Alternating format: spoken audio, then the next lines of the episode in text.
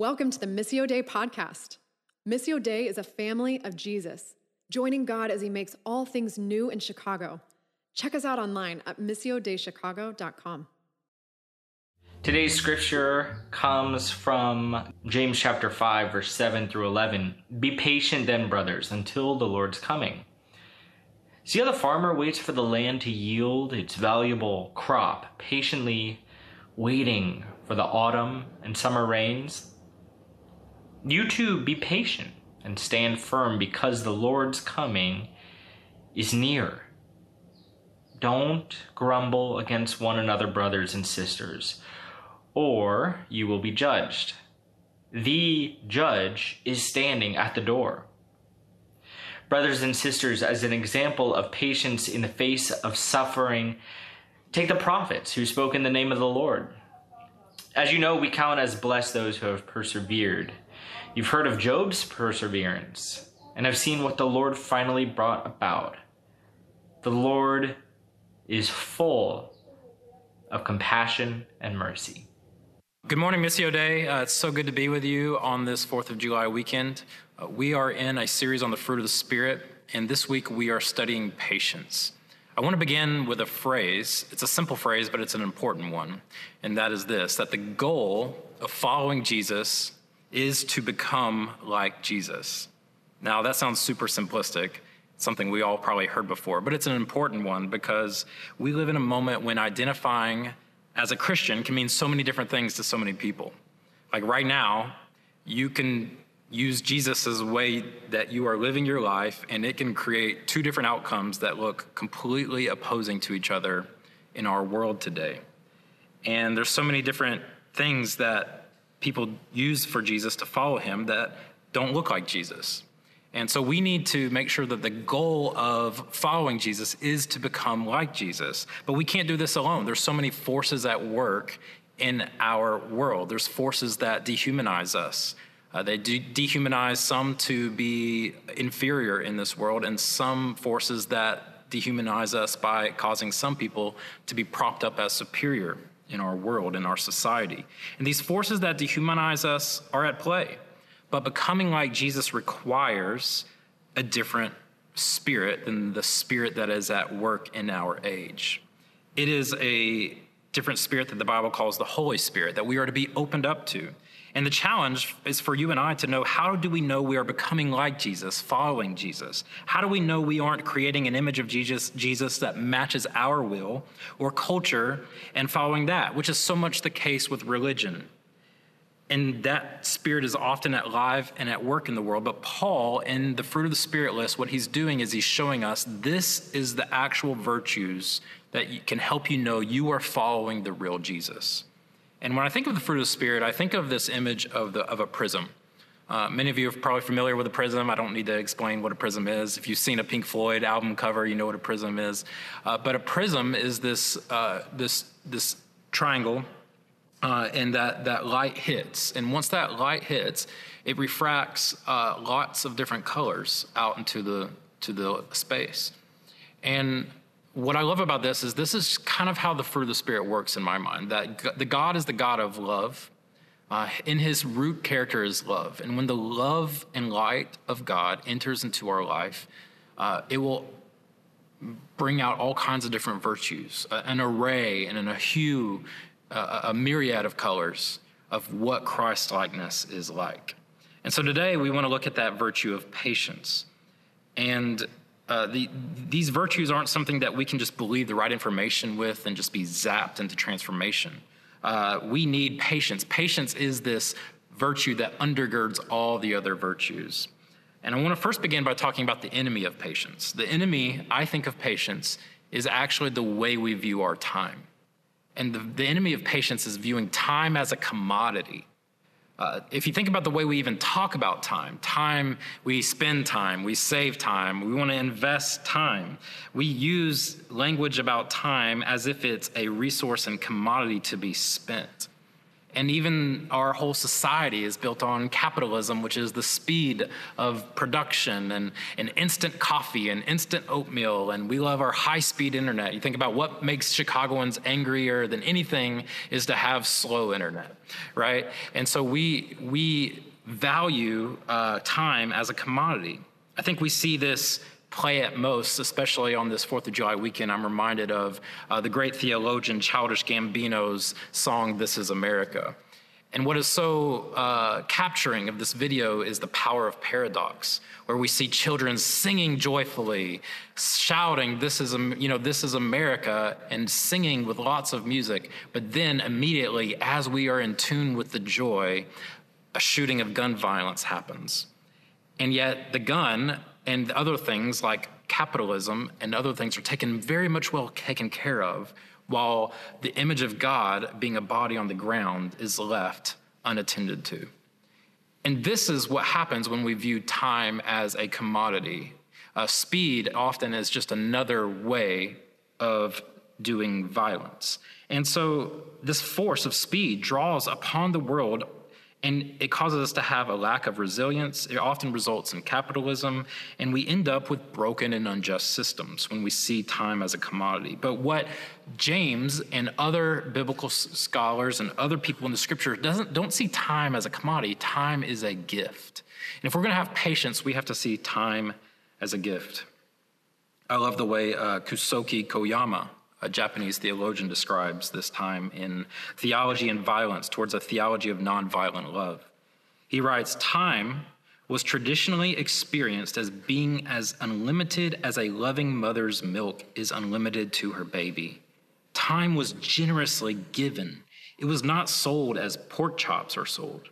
There was no business engagement about time.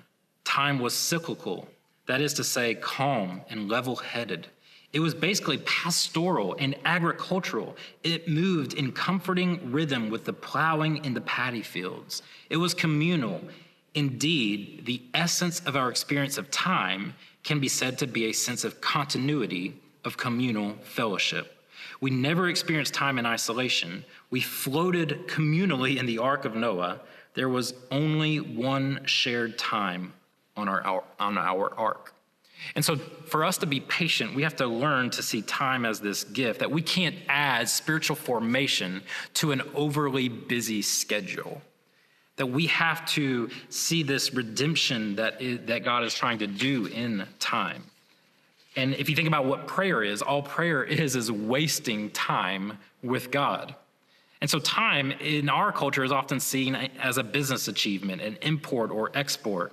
Uh, we see instead of paddy fields and temple yards, we see us violently grasping, uh, looking for to, to see our value in our stock exchange, and not seeing people that have no value in our stock exchange, and seeing the time that is valuable with them in community. Uh, now, because of that economy of time, time does not heal us; time wounds us. And so we need to get back to the ingredients of patience. The ingredients of patience in Scripture, what James says, we're going to look at James because he has a great expounding on patience. In chapter 5, first of all, he says, Be patient, therefore, brothers, until the coming of the Lord. He goes through an example of a farmer and in verse 8, he says it again be patient, establish your hearts for the coming of the Lord. He says it again in verse 10 as an example of suffering and patience. Three times he's going to mention patience. And the Greek word for patience for James is this word macrothumos.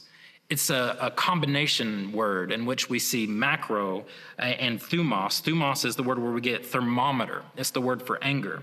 And the word means to be long to anger. Long to anger means is the opposite of being quick tempered. It's the slow to anger, like the Old Testament would often, God first revealed his name to Moses and said, I am the Lord, the compassionate one who is merciful and faithful and slow to anger. That word in Hebrew is interesting. It's fun because it means that God is long nosed. All right. Now, I know in our culture, Pinocchio, right?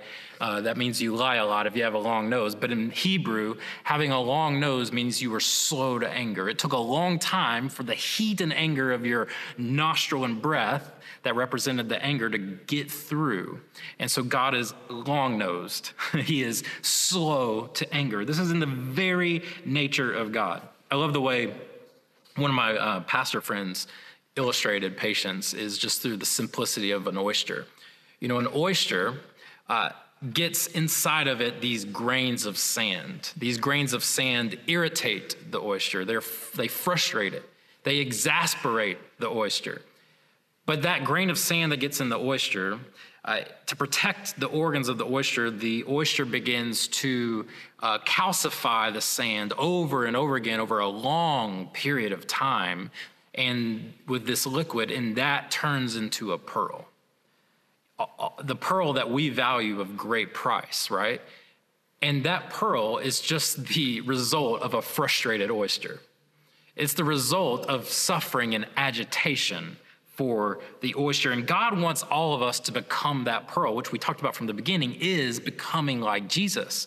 So a lot of us like the, the, that picture. Man, I want to be like these people. I want to be like Jesus. I want to be a pearl of great price, right? But we don't want the process of becoming like that pearl. All throughout Scripture, anyone of the Bible of great character went through God's waiting room, the waiting room of suffering, the waiting room of pain. Many of us, we look at these people and want their destinations like Joseph. Oh, I want to be like Joseph, second in command to Egypt, uh, Egypt's uh, Pharaoh. And, and man, he had this position, and, but he was lied, lied to uh, by his brothers. He was betrayed by Potiphar's wife. He was forgotten, and he was incarcerated for no crime. Well, what about Moses? Moses, the great liberator. I want to be like Moses, that kind of leader who liberates God's people from oppression. But what we got to remember is for 40 years, the equivalent of 1980 to 2020, Moses was in isolation herding sheep until one day he, he comes across a burning bush in which God says, Hey, I'm going to get your attention. I've been watching you, Moses. I've been seeing the way you've been taking care of these sheep. I want you to actually take care of my sheep the way you've taken care of these sheep. Or what about David? People are like the King David, right? A man after my own heart, like this verse that we often quote. I want to be like him. But if you look closely, there's grains of sand all in David's life. That from the time that he was anointed as king to the time he ascends to the throne is 16 years of being on the run, getting out, running from his enemies. For 16 years, he spent hiding out in caves, fleeing from his life from those who were trying to kill him. So we want the victory of the empty tomb of the resurrection, but we don't want the theology of Good Friday. We often want to skip the, the, the, to the delivery room of blessing without first taking that pit stop into the waiting room called patience. I want to encourage you, Missio Dei, that this is a call and a time and a season to be patient as we, as a church, want to be uh, to fulfill whatever our version of success is. That I want to encourage us and maybe challenge us to think that maybe God's not calling Missio Dei to success. Maybe He's calling us to failure. Failure in the sense of what Jesus said is to give up your life. That we would, and in failing, we would actually be biblically successful because we would co suffer with others, that we would be patient with others, that we would press into adversity knowing that God is reforming us, changing us, purifying us with his refining fire so that we can endure and become more like Jesus as a church. We don't learn patience in with the letters on the end of our name. We don't learn patience in an air conditioned, air conditioned Christian environment. We learn patience when you know, some of us are always, you know, a bridesmaid but never a bride, or always a groomsman but never a groom. We learn patience when we get married. Some of us have gotten married, and you think, "Oh, I'm going to have a child within a certain amount of years," and you're you're barren or infertile for years and years and years. is when you learn patience. You learn patience when you have a child that you so badly want to follow Jesus, but there's nothing you can do to control them, and they will have nothing to do with Jesus. You have patience when you find out, like my sister in law, who discovered a few years back a, a, lump on her breast and that she had breast cancer, and you endure the suffering of cancer. It is in these times that God teaches us patience. And the reason, like, none of us want patience or even will dare ask for patience because we're theologically sophisticated enough to know that implied in the request for patience is something that asking God to give us something that we don't like. There's no way any of us in our right mind want to ask for patience because we know if we ask for patience, we're asking God to put us in a circumstance that we do not like. But James here is grabbing us with imperative after imperative, which means command after command be patient. He's not tweeting some, you know, tweetable advice that's fashionable and retweetable. He's grabbing us by the collar saying, Be patient, church. Be patient, child of God. And so he's knowing that there's going to be adversity. And James gives us an analogy for patience. And he says, if you want to know what patience like is like, consider the farmer. And he says here that in verse in verse uh, eight, excuse me, in verse seven, he says that see how the farmer waits for the precious fruit of the earth, being patient about it until it receives the early and late rains. And so he says, if you want to know practically how to be patient, he says, look to the farmer. The farmer doesn't uh, wait passively. The farmer doesn't look at the barren field and, and go to God and say, God, I demand that you give me wheat. Now give me wheat now, God. I demand it in the name of Jesus. Let there be wheat. No, that's not what the farmer does. The farmer looks at the barren field and plows and plows and plows. He cultivates and cultivates and cultivates and sweats and breaks his back in labor and toil, doing everything that they can, actively engaging actively uh, uh, pressing down upon and tilling and cultivating and creating, knowing through all that labor that is all assuming one thing that the Lord is going to bring the rain. And if the Lord doesn't bring the rain, all of his labor is in vain. And so all of that labor is pressing in, knowing in faith that God is going to bring the rain. God is going to bring the change. God is going to bring the hope. And so that is how we wait patiently, month after month, year after year, laboring. It reminds me of the great American theologian um, uh, uh, Howard Thurman. And Martin Luther King Jr. would carry the disinherited Jesus with him everywhere he went. He's known for that. And Howard Thurman, in that book, wrote about the saint older saint who was planting pecans. And Howard Thurman, as a young boy, said, Why are you planting these pecans, uh, knowing that you'll never see these trees bloom? And he says, These trees, these pecan seeds, are not for me, but they are for the next generation. We plow and we press in for love and justice and beauty and hope and faith and continue following a Jesus that is for all people because we know that the fruit will happen even if we don't see it in our lifetime. It is for the next generation. You know, speaking of speaking of Howard Thurman, um, there's a sentiment uh, right now as there we're in this moment of our country that some people are telling others to wait for racial justice, to wait, be patient for police reform. And it reminds me of uh, back with Martin Luther King Jr., there was a group of pastors, eight white pastors, that published an article in the Birmingham newspaper about how Martin Luther King should wait. And the famous letter from Birmingham jail was Martin Luther King's response on why he can't wait. I think this is important because, as a caveat to patience, I want to talk about how uh, this idea of patience and injustice, how does it work? You see, patience is critical if we're going to be about justice. We have to have the self care and patience to see the marathon of working towards justice.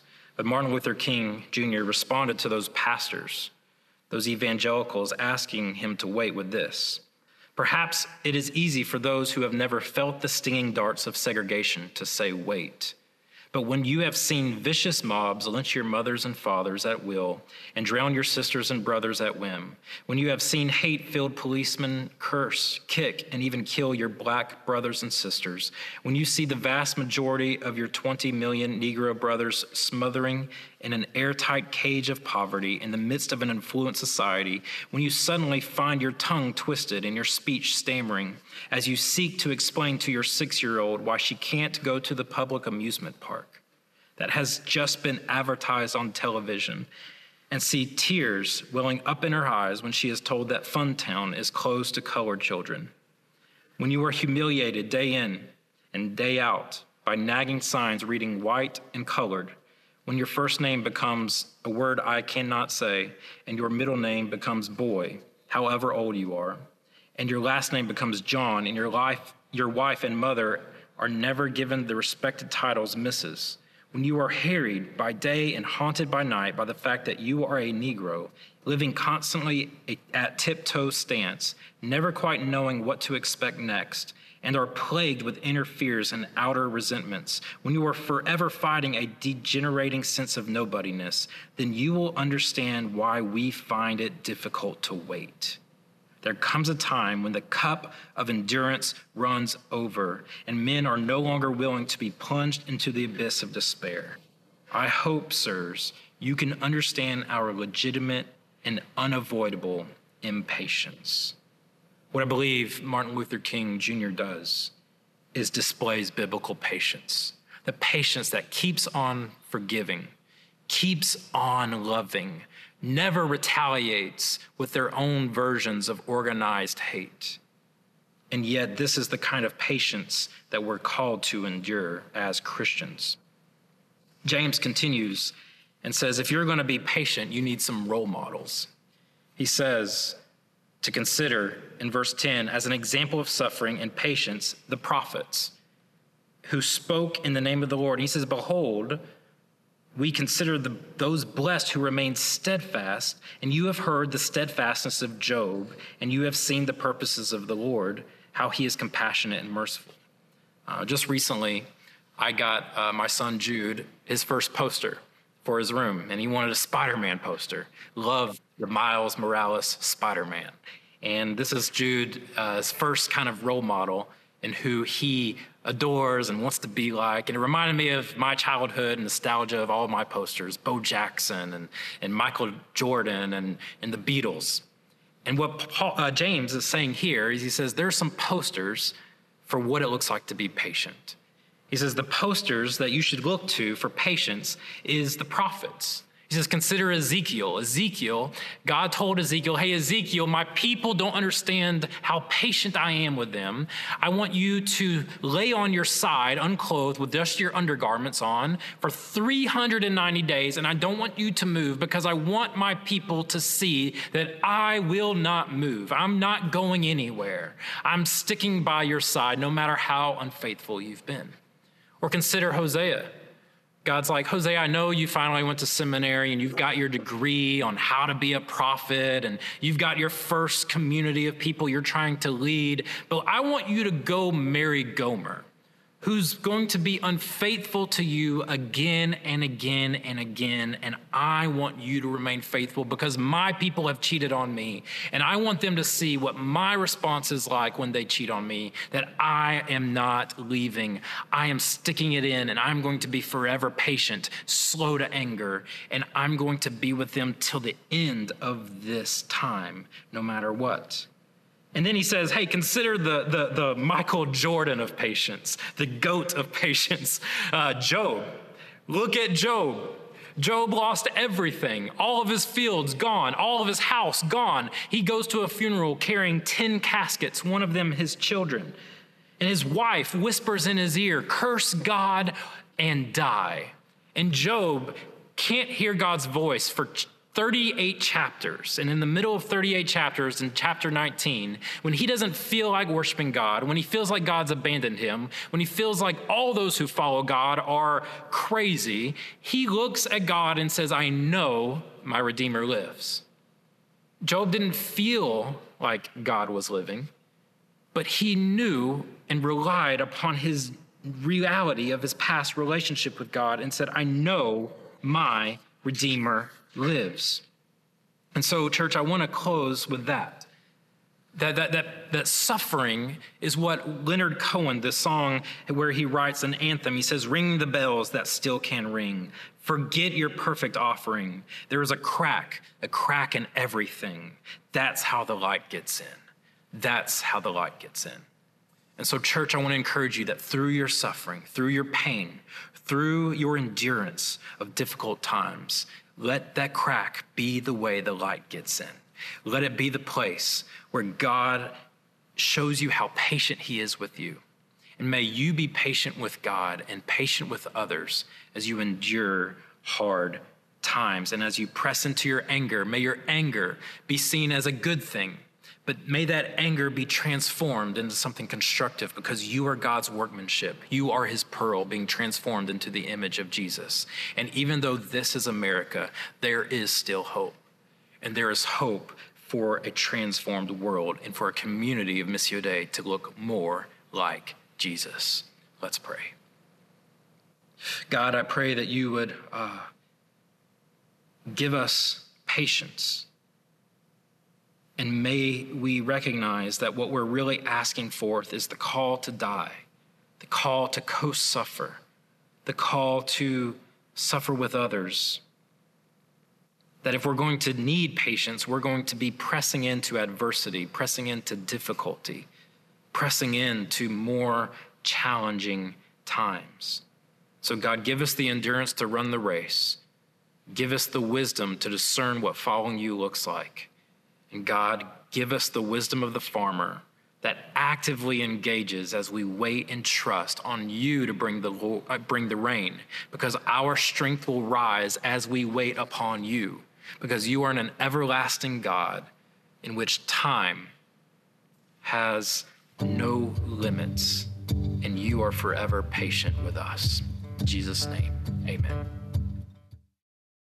Thanks for tuning in. We love to keep the conversation going. Find a weekly gathering or gospel community in a neighborhood near you. To find out more, check us out online at missiodeichicago.com.